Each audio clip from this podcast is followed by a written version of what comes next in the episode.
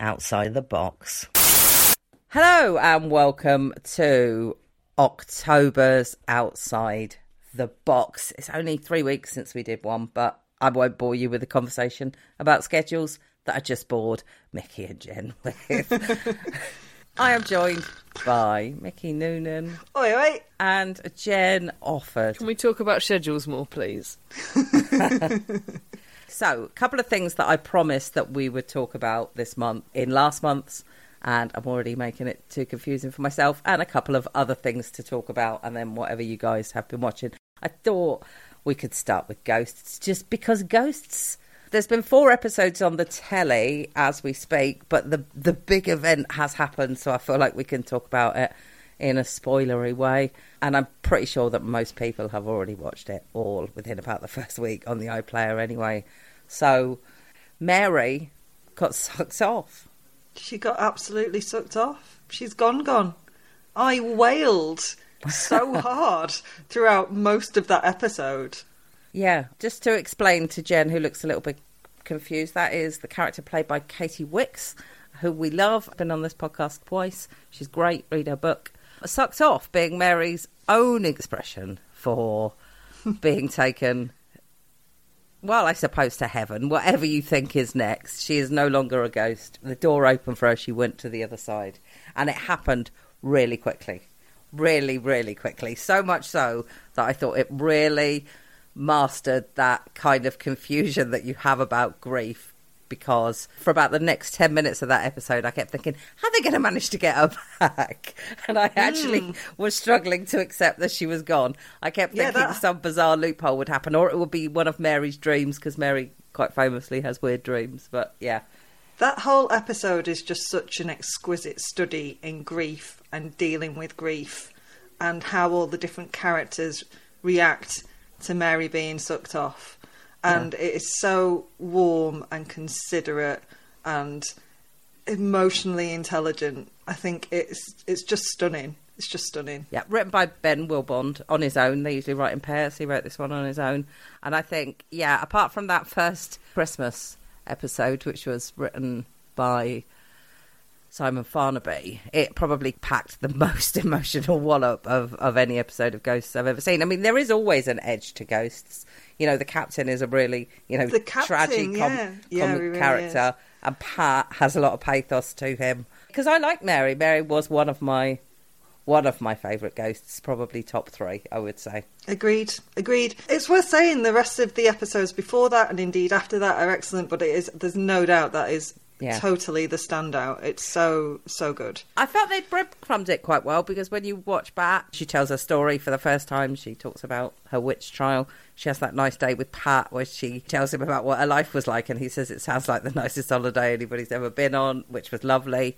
And also the episode that had Bridget Christie in it. Bridget mm. Christie is so great in this. Yeah, she is. Which she'd been in it before, but they brought her back. Well, we learn about how sh- how she sort of taught Mary to, you know, stand up for herself, and and then when she'd achieved that, then she got taken off. So it was all she got sucked off. It was all sort of laid out there and breadcrumbs for you, but nonetheless, it was still a massive shock. So excellent writing there. Agreed. Have you watched it again, Hannah? I have, yeah. I've watched it twice. It's just brilliant. I think it's episode five, which will be on tonight, which is probably when you're listening to this, and maybe there is a spoiler in which the captain and Pat are having an argument about what the best cup of tea is. Um, Pat says, I'm from Yorkshire, I'm basically made of tea. And it's still got so many funny lines. And also, his, his real Yorkshireness comes out when he meets another ghost briefly as well. So, yeah, there's just so many lovely touches in it that it just really makes me laugh at the same time as well. Yeah. I have. Did you like my Yorkshire accent? Uh, I was trying not to. I was just brushing right over that. I have one teeny tiny issue with ghosts. And I wondered if I'm on my own here in, within this group. I realise no one's ever on their own with any opinion ever. And anyone who starts a tweet with, is it just me, can get in the fucking bin, because no, of course it's not. So, Thomas, the poet from the past, obviously he's a ghost, of course he's from the past. I absolutely detest his hounding Yeah. his harassment of Alison. And it has been a constant in all hmm. four ser- series now. And they even have an episode in this series where they try to deal with it. and it doesn't work. And I just, I'm just so bored of it, and I'm just so sick of that trope. And I think it's quite, I mean, dangerous sounds really dramatic, but it's just not. It's just not a good thing to sort of make funny. That's my tiny issue. Well, my one issue with Ghosts. Yeah, agreed. I would say that Thomas is is the character that that I most often am like, oh god. Also, Mike absolutely drives me crackers because he's an idiot, but Yeah. I think it works. Uh, Yeah. I think it works for the story, and it it sort of propels the story. So I will allow it with all of my authority over ghosts, and everything else is so perfect, which I think is why they that that one jars so much with me. It's interesting with with comedy as well, isn't it? Because sometimes you can just slam the same joke forever and it's still funny. Like for example, the fact that Mike looks up in the air when he talks to the ghosts. The fact that Julian's not wearing any trousers. exactly, exactly that. But I also like the fact that, that, that it fills in stuff. Like, for example, there's the episode in which Robin learns that Man has been to the moon, which he is completely mind blown by. But by the time that Mary dies, he actually knows enough about the moon. He knows what the International Space Station is. He's able to progress, so Thomas should be able to progress as well as a character. Why haven't you watched Ghosts yet? Explain I've watched it. I think I've watched it maybe once or twice. My mum watches it. She loves it. It is so good. Oh, it's just so easy to watch and so heartwarming, and yet actually tackles some really big topics. It's it's very very clever. Yeah. I love them. Hannah, is there anything you want to uh, let the listeners know? Now we're talking about ghosts. Yeah, yeah. It's not absolutely definitely confirmed. We haven't got a time and date confirmed, but watch out for International Men's Day. The pathos is is coming. We'll leave it at that. We can find out who actually does know what the best tea is. You'll We be can. spilling the tea. We on Standard Issue. literally can. Yeah. That's influencer talk, isn't it? Spilling the tea. Yeah. Is it? I don't know what it means. I think it means some gossip. Is it? Yeah. Uh, whenever I see an expression that I don't know what it means and I Google it, it's always something fucking filthy. Always. it's always some really rank Reddit. Do you look it up on Urban Dictionary? Yeah. also, spilling the tea around your house just means Peggy's in the room. Uh, absolutely. Right. So the other thing that I said I was going to talk about. Um, actually, before then, I might just dip into the the BBC because there is something else on the BBC that's getting a lot of publicity at the moment. It's a drama. It's called The Inside Man. It's by Steven Moffat. Not a huge fan of Steven Moffat, I have to say, but we know who he is, guys. Yes, Doctor Who, Sherlock, etc., etc. Stars David Tennant and Stanley Tucci, which should be enough to draw people to it. Or it certainly was enough to draw me to it. Stanley Tucci is in prison and he's sort of this Hannibal Lecter esque character. And he has a sidekick who is a serial killer who is hilarious. And this is the first 10 minutes I'm talking about here. And then something happens in this that is so fucking stupid. Something that if somebody had just said one thing, just literally one thing differently, then the entire next, however long this is going to drag on for, would not happen, happens. And I just refuse to invest my time in dramas that lazy. so I haven't watched any more of it. So yeah, quite a solid first 10 minutes. Then it can fuck off. I think Either that's fair watched it? enough. No, I'm not going to now either. Maybe I'll watch that first 10 minutes because I do really like Stanley Tucci and I do think serial killers are lols. No. Um, Okay, so the other thing that I, I sort of mentioned that I'd watched, but it was only, had only just started, so I hadn't, was This England, which is on Sky, which is written by Kieron Quirke and Michael Winterbottom. And I covered this, so apologies if you listen to this and I'm repeating myself, but I'm going to do it anyway. It's a docudrama, which means it's a mix of film footage, what I call fake film footage, which is actual new footage but shot to look like it's old film footage. wouldn't Crime Watch call that a reconstruction? Um, you'll sometimes have a bit of a newscast, and then you'll have where Boris Johnson was, Kenneth Branagh, like now playing Boris Johnson, but shot also like it's a newscast. And then there's drama, and it is very quick. I would imagine it's a format that not a huge amount of people would enjoy. Just whizzes around the country, and the idea is that it's almost like a prolonged documentary about what happened, but obviously it's not a documentary, which is, I think, where a lot of the problems that people will have had with it lie. Now, I think this format works. I'm a really big fan of, of Welcome to Sarajevo, my Winterbottom's film about the war in Bosnia. I think I've written that down to be something we can watch on Rated or Dated because I think it probably like deserves a second look. And I think it works really well, but it's not for for everybody. It's set. Here's a day, and then you, see the date come up, and then it's all this shit happened in this day. Here's tomorrow. Here's the date come up. Here's all this shit. So it's spread across this enormous. There's stuff that happens in a mosque in Bradford. There's stuff that happens in a nursing home in in Southampton. Helen Monks is in that bit. They're in another nursing home. They're in a hospital in London. It's set entirely in England, and I have seen some complaints that you know why is this about England when the whole UK went through the pandemic, but. I think if you want to criticise Boris for what he did, you can only really look at England because Scotland and Wales and Northern Ireland were making their own decisions, weren't they, mm-hmm. with, with, terms to health? So, you know, if they'd put that stuff in, the criticism would have been, well, he didn't make that decision. That was Nicola Sturgeon, etc., etc. So it, it is about Boris Johnson. Just going to say, also the question of Brexit is a bit more because all of this stuff is kind of interlinked, isn't it? Like the all of the mm. stuff that went on under you know like yeah. Cummings and and Johnson and etc etc. I think all of the sort of Brexity stuff is a more kind of obviously it has ramifications, but we're the fuckers that voted for it is is what I mean. Hmm. Not, so, not us three fuckers. No, not us. We didn't personally. I mean, it, England is responsible for that. Yeah, shit. yeah, where it got carried yeah. through. Yeah, I've seen a lot of criticism of it. The Guardian didn't like it because they thought it was too sympathetic to Boris Johnson because it showed him as a man who had a pregnant partner who caught the bug, was really ill, and you know was struggling to do his job. And I got a problem with that review in the sense of if you think that makes Boris Johnson sympathetic, that's on you that is actually what he was. Do you know what I mean? Yeah, because that's all true. None of that is made up. If you think that makes him look sympathetic, then that says something to you as a as a viewer. They can't make stuff up. They can't have said that Carrie Johnson wasn't pregnant. Mm. They just can't have done it. I've also seen criticism from the right wing press that says it blames Boris Johnson for stuff. It's incomplete. It's overwrought. And I mean, it is it is overwrought, but I feel like it's a topic we should be overwrought about. I think what it does, the best thing that it does is it just juxtaposes stuff without comment, and it's up to you to decide what you make of it. And therefore, I suppose I can't complain that reviewers have made what they wanted of it. There's a brilliant bit where Carrie Johnson, who is pregnant, and says, I don't think I should be here in number 10. It's really early on in it. She's like, I don't think I should be here. There's a lot of people here. I think I should go somewhere else which is actually fair enough and treats mm. her quite sympathetically, I think, because she was heavily pregnant. And she, mm. I mean, Jen, you'll understand this.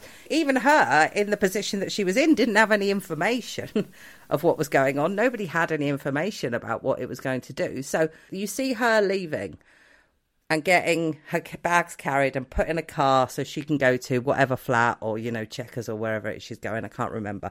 And the very next scene, you see a hospital cleaner come home and say to her, Dad, okay, Dad, you're going to have to look after yourself for a bit now because I've got to move into the caravan in the front garden because I've got to stay away from you. And her husband's been sent home from work from COPD, so like you, your lad's on your own, and I'm living in a caravan. And the mm. juxtaposition of you can be sympathetic as you like to Carrie Johnson because she was in a scary situation, but at the same point she had fucking choices, and those choices were way better than the choices that average people had. And I think that point it makes fantastically. Sorry, did either of you get around to watching it? no, I haven't. I haven't seen it, so I have some thoughts, but not loads. To quote one of my favourites, the wonderful Hilary Mantel, history is a process, not a locked box, and I think it's really interesting and very telling in how we deal with stuff, in how quickly we apply hindsight. And actually, mm. at the time, and I have no sympathy for Boris Johnson, very little to no sympathy for Carrie Johnson either. But they were dealing with what happened at the time. So to go and apply hindsight to make them look either more sympathetic for the Daily Mail readers mm. or less sympathetic for the Guardian readers yeah. is to do what is actual history and injustice. Yeah, agreed. Very much agreed. If you see the first one, Jen, uh, some credit where credit's due.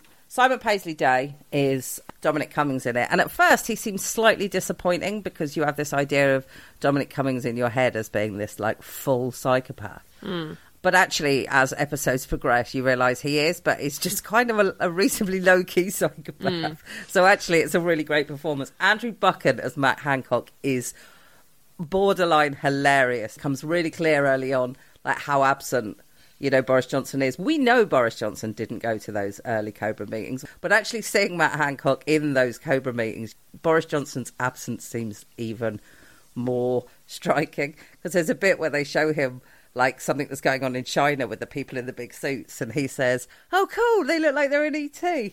it's really funny. Just how out of his depth he is, and I think Olivia Lovibond is is very good in this. She plays Carrie Johnson, and also a big hello to Helen Monks because we love her, and she is also great in this.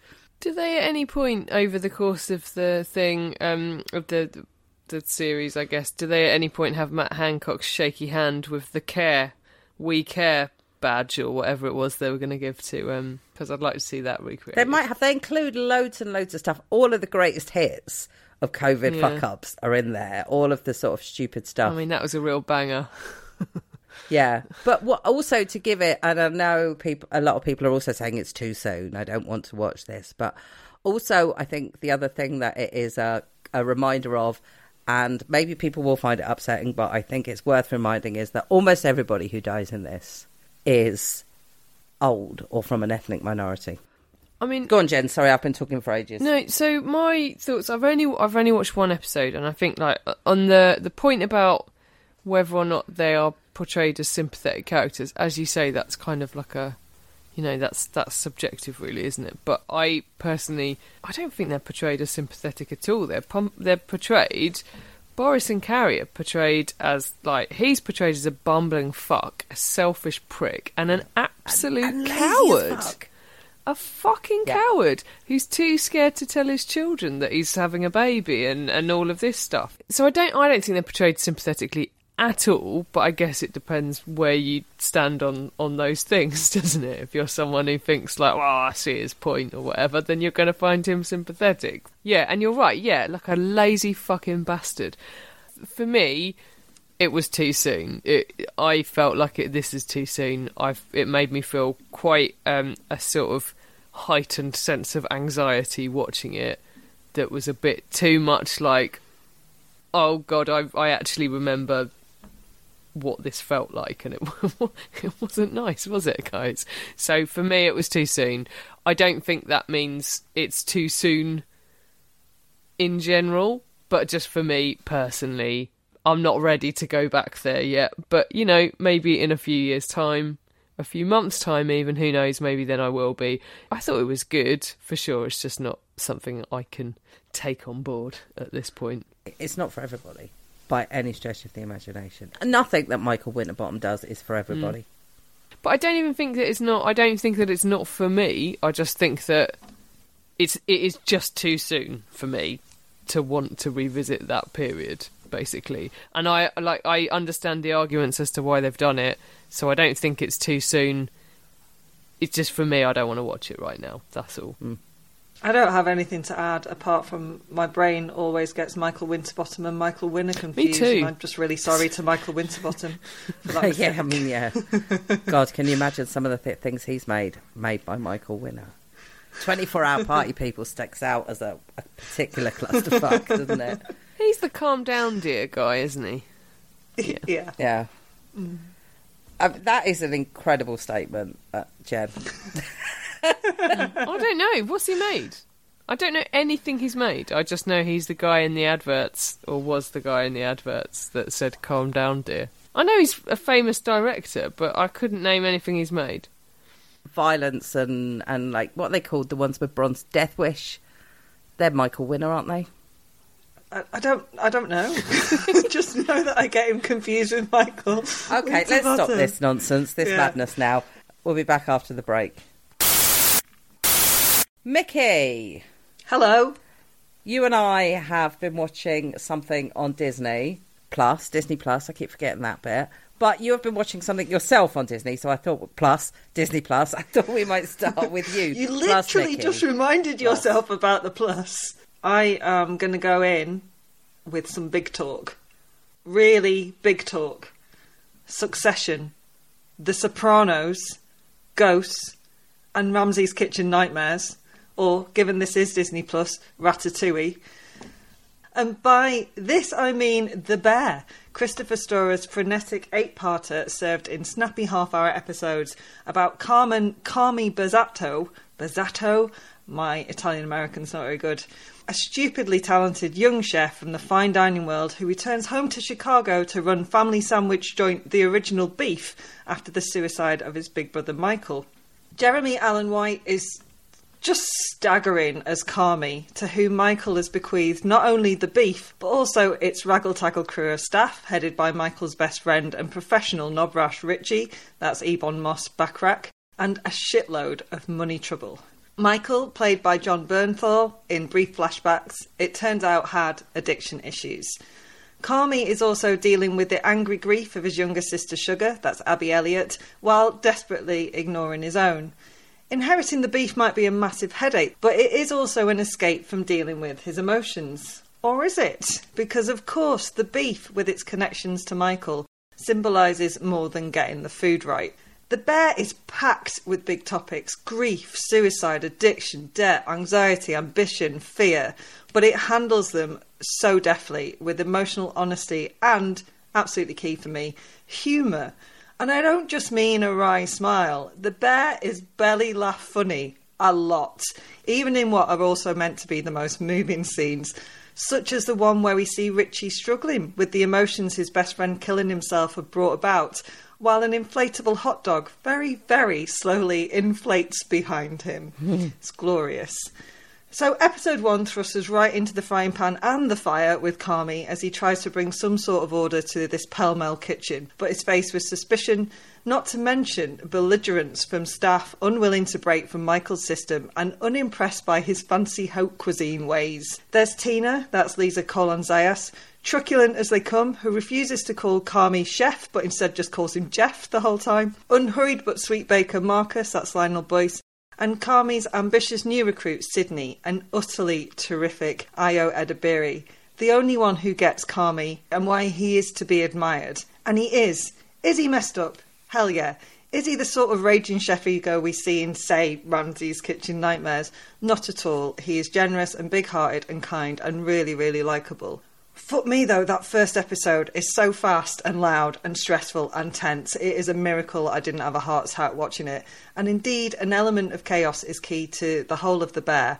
But that's not just busy kitchens, is it? It's families, it's life. And this is a slice of it that is really very, very tasty. Should you watch it? Yes, chef. Yes, chef, I shall. Also, I saw someone compare it to Ted Lasso, Jen, so okay. I think you would really like it too. Interesting. Talking of taking recommendations, Jen, you took Mickey's recommendation last month, didn't you? Karen Pirie. Yeah, yeah, I loved it. Have you seen it all? Yeah, now, I loved it. I thought it was great. It it's cracking. Was not yeah. the ending I predicted. I guessed it in episode one, but I am smug I, and also quite canny. I did have a bit of a like, oh, there's something not right about these guys, but like I'd spent the whole thing going, "You are barking up the wrong tree, love," and then I had formed a very firm view about what I thought had happened, and it was not that. So she was barking oh. up the wrong tree, but it was not what I thought it was. So yeah, no, it was it was surprising. I just thought it was really, I really liked it. You know, there's no like gratuitous, awful, violent stuff, as you say, as you as you said last time, Mick. And I think it's really warm, and I like the characters, and it's quite it's funny in a very like understated way. Like mm. there's a nice kind of like warm sort of sense of humour running through it, which you know, having met Val McDermid is you know unsurprising to me. Absolutely. But yeah, I thought it was it was great. I would yeah, big recommend. Big recommend an ITV detective program. Who knew? Who knew? Now, talking of being able to spot what's coming, Mickey, and it not making a huge amount of difference. Let's talk about The Old Man, which is on Disney Plus, which I started watching for one reason and one reason only, and that it is it contains the world's hottest pensioner, Mr. Jeff Bridges. which is exactly why I started watching it. yeah. Because it's very much a TV program that's designed for my dad. And I don't think that necessarily is a bad thing because my dad and I liked quite a lot of the same stuff but it does have a feel. It comes from a, a, Thomas Perry book. It does have the feel of a sort of well FX, which is where it started, mm, FX has made some great stuff. You know, it made the Americans, but you know, it doesn't always make great stuff. So, oh, The Bear is also FX. Just to say, as was Justified. I mean, it does make some good stuff. But anyway, Atlanta is FX. It tells the story of a man who, I mean. I think this is one of these programs that even when you get to the end of it and you know what's happened, you still don't really know what's happened unless you understand the intricate workings of the CIA. So let's say he worked in that sort of field. He was in Afghanistan. Something happened when he was in Afghanistan the first time we're talking about. So, you know, when they were trying to kick the Russians out. And he's been living with his wife and daughter you know, under assu- assumed identity, and that gets compromised, and now he's on the run, and people are chasing him. And as this chase is progressing, so is the story unraveling about why people are after him in the first place. What did happen in Afghanistan in like 1980 or whenever it was? Got other good people in it, and I think that also is what makes it rise above what are quite basic origins in terms of plot. Uh, John Lithgow is the man who's chasing him. Alia Shawkat, Amy Brenneman, who people may or may not recognise from The Leftovers, Gbenga Akinnagbe from The Wire, Hiam Abbas from Succession. So, like, good people in it. I spotted what was going on, I think, from about the first 10 minutes. The first big shock that this delivers to you, I'd worked out really, really quickly. And having uh, seen five episodes, I would say that I also am pretty sure what's going on in, it. But I suppose watching John Lithgow work it out is also interesting enough in itself to keep me watching it. And I think Jeff Bridges is just fun fucking tastic in everything he does. So I will keep watching. Mickey. It is excellent because the performances are excellent, and I think you know I don't really have very much to add to what you've just said because the reason it's excellent is purely because of that, because the plot is kind of we've seen it before. It's mm. spy gone rogue. I don't know, agent gone rogue. Uh, it's, it's, every Bond film ever made, but uh, you know, except yeah. it's got the world's hottest pensioner in it. Also, it did make me laugh. Yeah. Amy Brenneman has yeah. a scene, almost an entire episode, where she chooses to be silent, and I just thought, fucking typecast, man. yeah. Also, it's got two excellent Rottweilers in it. I've got to say. I, I was waiting for you dogs. to say that. I was waiting for you to say that. They do scare me because, well, you see what oh. Rottweilers oh. can do in this, so there's a reason for them to scare you. But at the same time, they're absolutely lovely faces. Uh-huh. I had a Rottweiler, Hagar, and he was the squishiest little puppy dog that ever did live. He was wonderful. But he was very protective of me. I can understand why other people didn't find him the squishiest little puppy dog that ever did live. Um, yeah, I mean, he wasn't yeah. little, Mickey, for a start. I mean, that No, he was fucking massive. Straight descriptions would get you on that. And also, he would protect me by sitting on my chest, which was actually quite the weight to have on, on you. Jen, you haven't watched The Old Man, but do feel free to weigh in on how attractive Jeff Bridges is if you feel like it. Because I, I shit you not, I got three messages in a day telling me that Jeff Bridges was really hot. One was from Mickey, one was from another friend, I won't name her, and one was from my Auntie Jackie. I'm sure she won't mind me saying that. Because uh, they'd obviously all started watching The Old Man at the same time. I love how he says he's the world hottest pensioner. What about Nigel Havers? So out of order.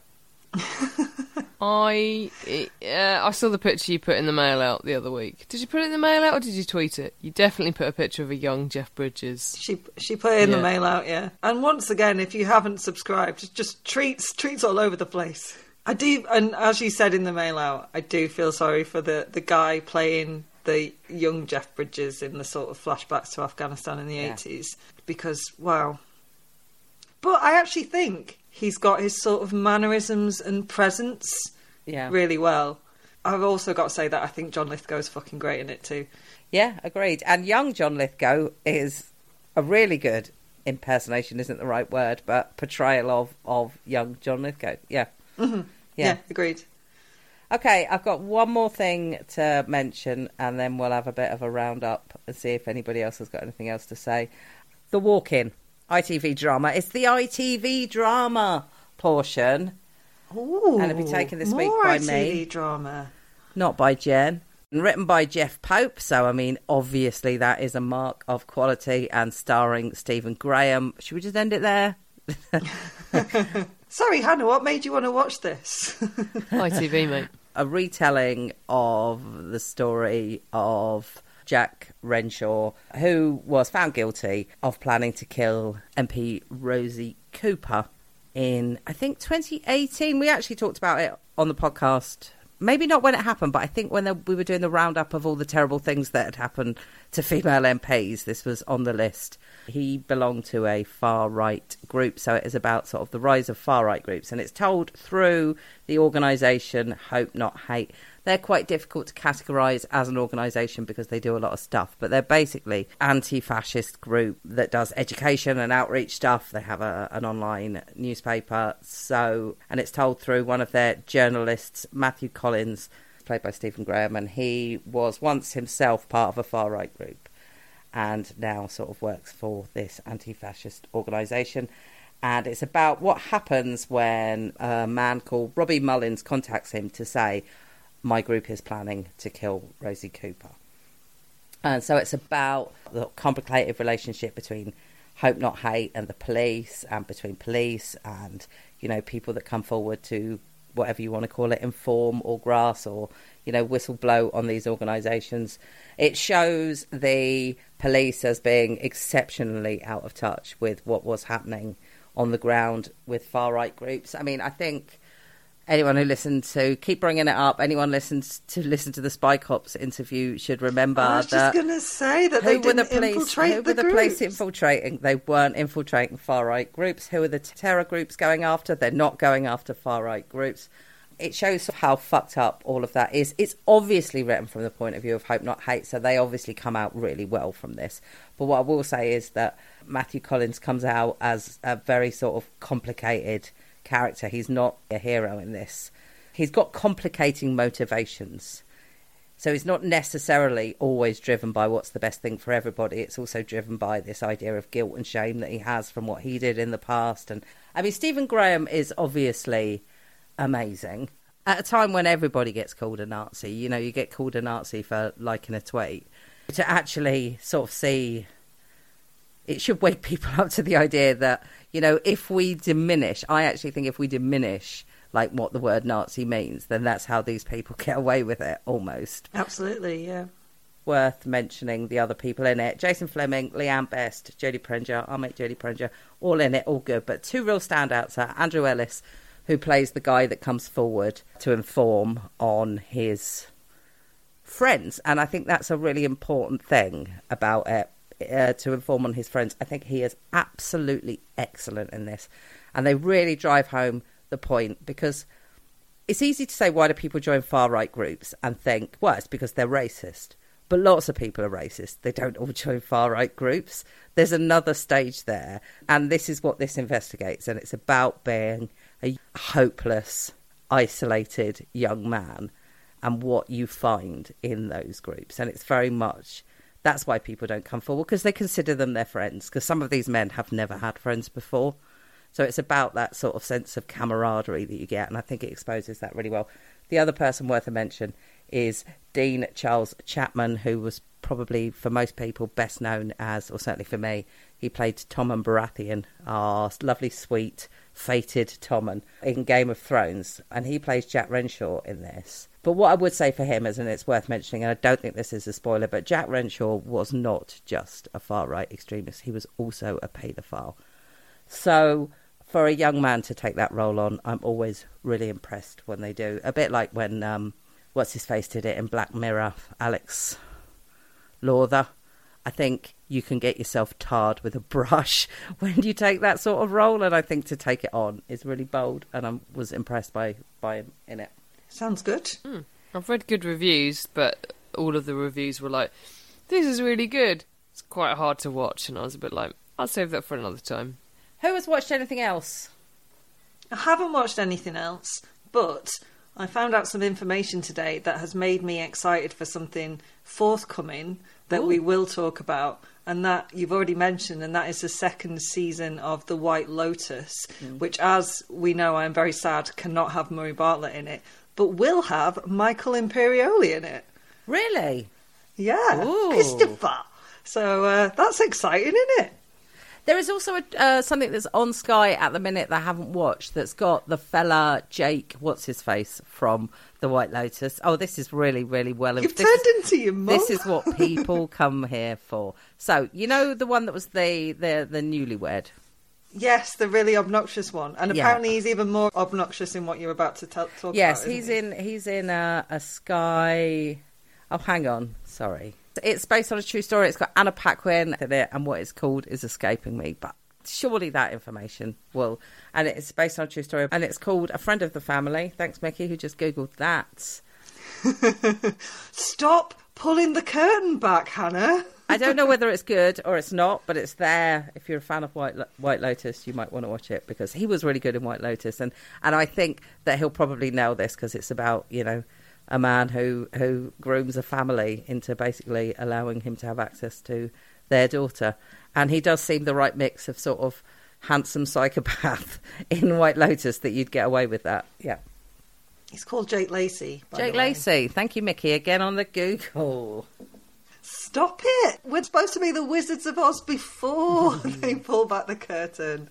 Any more for any more? No, I just want to say because you mentioned her a minute ago. Jodie Prenger's in Coronation Street now, and I fucking love her in it. She's great. Oh, she's so fun. Until next month. Ta ta. Outside the box.